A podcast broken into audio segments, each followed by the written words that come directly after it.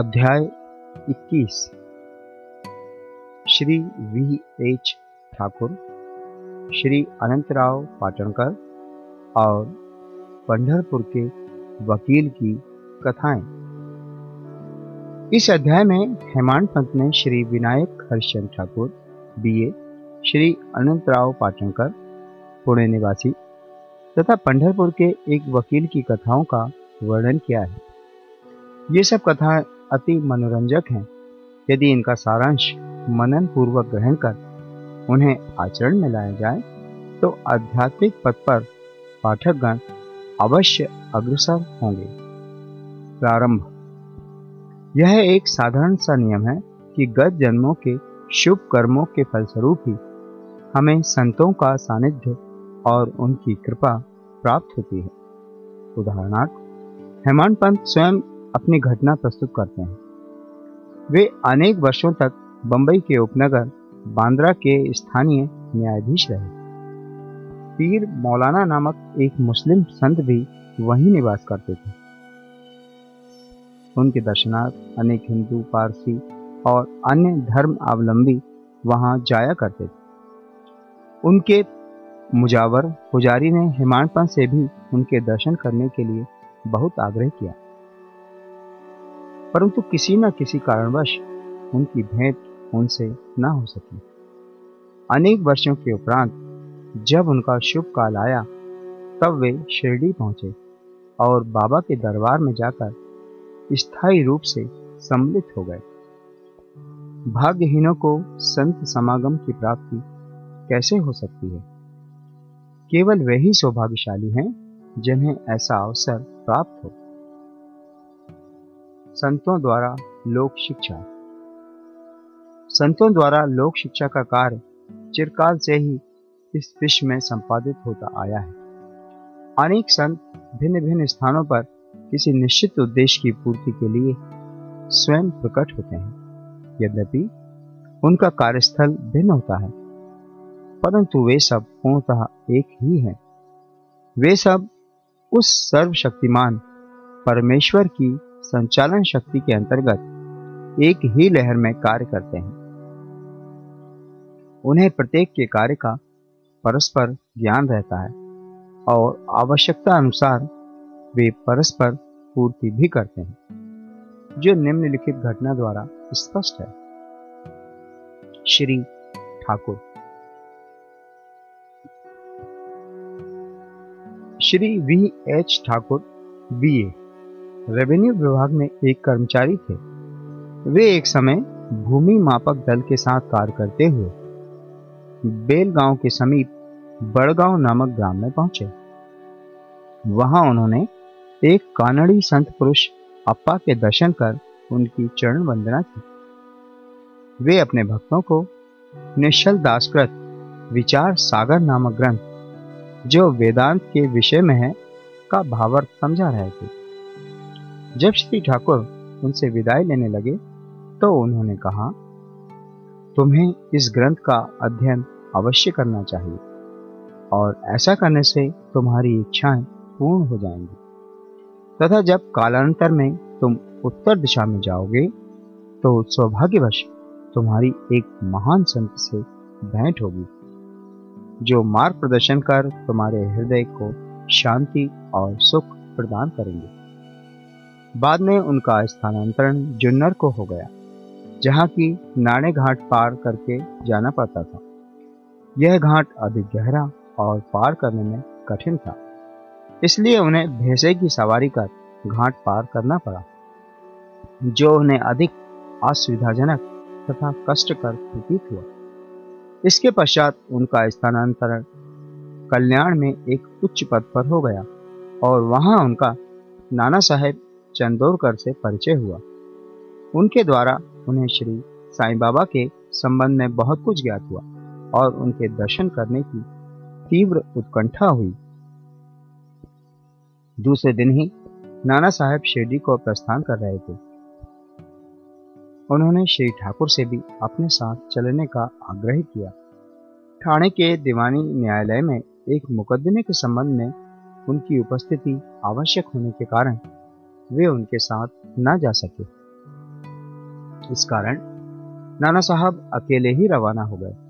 थाने पहुँचने पर मुकदमे की तारीख आगे के लिए बढ़ गई। इसलिए उन्हें नाना साहब का साथ न देने का पश्चाताप हुआ। फिर भी वे शिरडी पहुँचे। तब वहाँ उन्हें ज्ञात हुआ कि नाना साहब पिछले दिन ही यहाँ से चले गए। वे अपने कुछ मित्रों के साथ, जो उन्हें वहीं मिल गए थे श्री साईं बाबा के दर्शन को गए।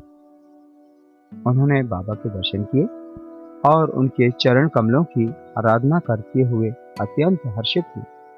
उन्हें रोमांच हो आया और उनकी आँखों से अश्रु धाराएँ प्रवाहित होने लगी।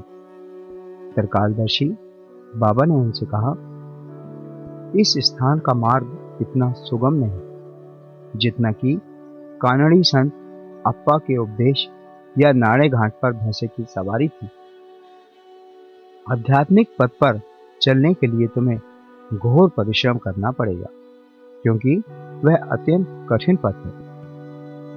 जब श्री ठाकुर ने सारगर्भित शब्द सुने, जिनका अर्थ उनके अतिरिक्त और कोई ना जानता था तो उनके हर्ष का पारावार ना रहा, और उन्हें कानड़ी संत के वचनों की स्मृति हो जाती।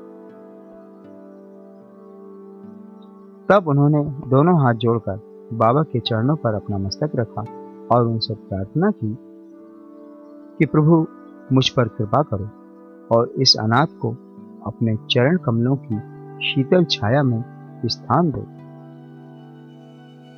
तब बाबा बोले, जो कुछ अप्पा ने कहा, वह सत्य था। उसका अभ्यास कर उसके अनुसार ही तुम्हें आचरण करना चाहिए। व्यर्थ बैठने से कुछ लाभ ना होगा। जो कुछ तुम पठन करते हो, उसको आचरण में भी लाओ। अन्यथा उसका उपयोग ही क्या? गुरु कृपा के बिना ग्रंथ, अवलोकन तथा आत्मानुभूति निरर्थक ही है। श्री ठाकुर ने अभी तक केवल विचार सागर ग्रंथ में सैद्धांतिक प्रकरण ही पढ़ा था, परंतु उसकी प्रत्यक्ष व्यवहार प्रणाली तो उन्हें शिरडी में ही ज्ञात हुई। एक दूसरी कथा भी, इस सत्य का और अधिक सशक्त प्रमाण है। श्री अनंतराव पाटणकर, पूना के एक महाशय, श्री अनंतराव पाटणकर, श्री साईं बाबा के दर्शन के इच्छुक थे। उन्होंने शिरडी आकर बाबा के दर्शन किए। दर्शन से उनके नेत्र शीतल हो गए और वे अति प्रसन्न हुए। उन्होंने बाबा के श्री चरण छुए और यथायोग पूजन करने के उपरांत बोले, मैंने बहुत कुछ पठन किया, वेद, वेदांत और उपनिषदों का भी अध्ययन किया तथा अन्य पुराण भी श्रवण किए, फिर भी मुझे शांति न मिल सकी। इसलिए मेरा पठन व्यर्थ ही सिद्ध हुआ। एक निरा अज्ञानी भक्त मुझसे कहीं श्रेष्ठ है।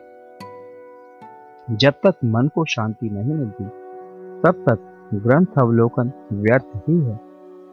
मैंने ऐसा सुना है कि आप केवल अपनी दृष्टि मात्र से और विनोदपूर्ण वचनों द्वारा दूसरे के मन को सरलता पूर्वक शांति प्रदान कर देते हैं।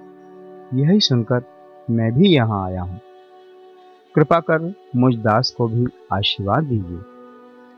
तब बाबा ने निम्नलिखित कथा कही। घोड़े की लीप के नौ गोले अर्थात नवधा भक्ति। एक समय एक सौदागर यहाँ आया। उसके सम्मुख ही एक घोड़ी ने लीद की। जिज्ञासु सौदागर ने अपनी धोती का एक छोर बिछाकर उसमें लीद के नौ गोले रख लिए और इस प्रकार उसके चित्त को शांति प्राप्त हुई। श्री पाटणकर इस कथा का कुछ भी अर्थ न समझ सके। इसलिए उन्होंने श्री गणेश दामोदर, उपनाम दादा केलकर से अर्थ समझाने की प्रार्थना की और पूछा कि, बाबा के कहने का अभिप्राय क्या है? वे बोले कि, जो कुछ बाबा कहते हैं, उसे मैं स्वयं भी अच्छी तरह नहीं समझ सकता। परंतु उनकी प्रेरणा से ही मैं जो कुछ समझ सका हूँ, वह तुमसे कहता हूँ। घोड़ी है ईश कृपा और नौ एकत्रित गोले हैं नव विधा भक्ति। यथा पहला श्रवण, दूसरा कीर्तन, तीसरा नाम स्मरण चौथा पाद सेवन, पांचवा अर्चन, छठवां बंधन सातवां दास, आठवां संख्य और नौवा है आत्म निवेदन ये भक्ति के नौ प्रकार हैं। इनमें से यदि एक को भी सत्यता से कार्य रूप में लाया जाए तो भगवान श्री हरि अति प्रसन्न होकर भक्त के घर प्रगट हो जाएँगे। समस्त साधनाएँ अर्थात जब तब योग, अभ्यास तथा वेदों के पठन पाठन में जब तक भक्ति का संपुट ना हो, बिल्कुल सूक्ष्म ही है। वेद ज्ञानी या ब्रह्म ज्ञानी की कीर्ति भक्ति भाव के अभाव में निरर्थक है। आवश्यकता है तो केवल पूर्ण भक्ति की। अपने को भी उसी सौदागर के समान ही जानकर और व्याग्रता तथा उत्सुकता पूर्वक सत्य को खोजकर नौ प्रकार की भक्ति को प्राप्त करो। तब कहीं तुम्हें दृढ़ता तथा मानसिक शांति प्राप्त होगी। दूसरे दिन जब श्री पाटणकर बाबा को प्रणाम करने गए तो बाबा ने पूछा कि क्या तुमने लीद के नौ गोले एकत्रित किए? उन्होंने कहा कि मैं अनाशित हूँ। आपकी कृपा के बिना उन्हें सरलता पूर्वक एकत्रित करना संभव नहीं है। बाबा ने उन्हें आशीर्वाद देकर सांत्वना दी कि तुम्हें सुख और शांति प्राप्त हो जाएगी, जिसे सुनकर श्री पाटणकर के हर्ष का पारावार न रहा। पंढरपुर के वकील भक्तों के दोष दूर कर, उन्हें उचित पद पर ला देने की बाबा की अज्ञता को एक छोटी सी कथा का वर्णन कर इस अध्याय को समाप्त करेंगे। भक्तों के दोष दूर कर, उन्हें उचित पद पर ला देने की बाबा की अज्ञता की एक छोटी सी कथा का वर्णन इस अध्याय को समाप्त करेंगे। भक्तों के दोष दूर कर उन्हें उचित पद पर ला देने की। बाबा की त्रिकाल भक्तों के दोष दूर कर उन्हें उचित पद पर ला देने की। बाबा की भक्तों के दोष दूर कर उन्हें उचित पद पर ला देने की। बाबा की त्रिकाल यज्ञता की एक छोटी सी कथा का वर्णन इस अध्याय में कर इसे समाप्त करेंगे। एक समय पंढरपुर से एक वकील शिरडी आए। उन्होंने बाबा के दर्शन कर उन्हें प्रणाम किया तथा कुछ दक्षिणा भेंट देकर एक कोने में बैठ वार्तालाप सुनने लगे। बाबा उनकी ओर देखकर कहने लगे, कि लोग कितने दूर थे, जो यहाँ आकर चरणों पर गिरते और दक्षिणा देते हैं, परंतु पीठ पीछे गालियाँ देते रहते हैं। कितने आश्चर्य की बात है ना यह पगड़ी वकील के सिर पर ठीक बैठी और उन्हें उसे पहननी पड़ी। कोई भी इन शब्दों का अर्थ न समझ सका, परंतु वकील साहब इसका गूढ़ार्थ समझ गए। फिर भी वे सिर झुकाकर बैठे ही रहे। बाड़े लौटकर वकील साहब ने काका साहब दीक्षित को बताया कि बाबा ने जो कुछ उदाहरण दिया और वह मेरी ही ओर लक्ष्य कर कहा गया था, वह सत्य है। वह केवल चेतावनी ही थी कि मुझे किसी की निंदा नहीं करनी चाहिए। एक समय जब उप न्यायाधीश श्री नूलकर स्वास्थ्य लाभ करने के लिए पंढरपुर से शिरडी आकर ठहरे तो बार रूम में उनके संबंध में चर्चा हो रही थी। विवाद का विषय था कि जिस व्याधि से उप न्यायाधीश अस्वस्थ हैं क्या बिना औषधि सेवन किए केवल साईं बाबा की शरण में जाने से ही उससे छुटकारा पाना संभव है? और क्या श्री नूलकर सदृश एक शिक्षित व्यक्ति को इस मार्ग का अवलंबन करना उचित है? उस समय श्री नूलकर का और साथ ही साथ श्री साईं बाबा का भी बहुत उपहास किया गया।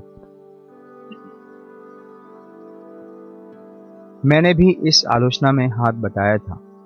श्री साईं बाबा ने मेरे उसी दूषित आचरण पर प्रकाश डाला है। यह मेरे लिए उपहास नहीं, वरन एक उपकार है, जो केवल उपदेश है कि मुझे किसी की निंदा ना करनी चाहिए, और ना ही दूसरों के कार्यों में विघ्न डालना चाहिए। शिरडी और पंढरपुर में लगभग 300 मील का अंतर है। फिर भी बाबा ने अपनी सर्वज्ञता द्वारा जान लिया कि बार रूम में क्या चल रहा था? मार्ग में आने वाली नदियाँ, जंगल और पहाड़ उनकी सर्वज्ञता के लिए रोड़ा न थे। वे सबके हृदय की गूढ़ बातें जान लेते थे और उनसे कुछ छिपाना था। समीपस्थ या दूरस्थ, प्रत्येक वस्तु उनके लिए दिन के प्रकाश के समान ज्वल्यमान थी तथा उनकी सर्वव्यापक दृष्टि से ओझलना थी। इस घटना से वकील साहब को शिक्षा मिली कि कभी किसी का छिद्रान्वेषण एवं निंदा नहीं करना चाहिए। ये कथा केवल वकील साहब के लिए ही नहीं, वरन सबके लिए शिक्षाप्रद है। श्री साईं बाबा की महानता कोई ना आंक सका और ना ही उनकी अद्भुत लीलाओं का अंत ही पा सका। उनकी जीवनी भी तदनुरूप ही है, क्योंकि वे पर ब्रह्म स्वरूप हैं। श्री सद्गुरु साईनाथ आत्मस्तु शुभम भवतु।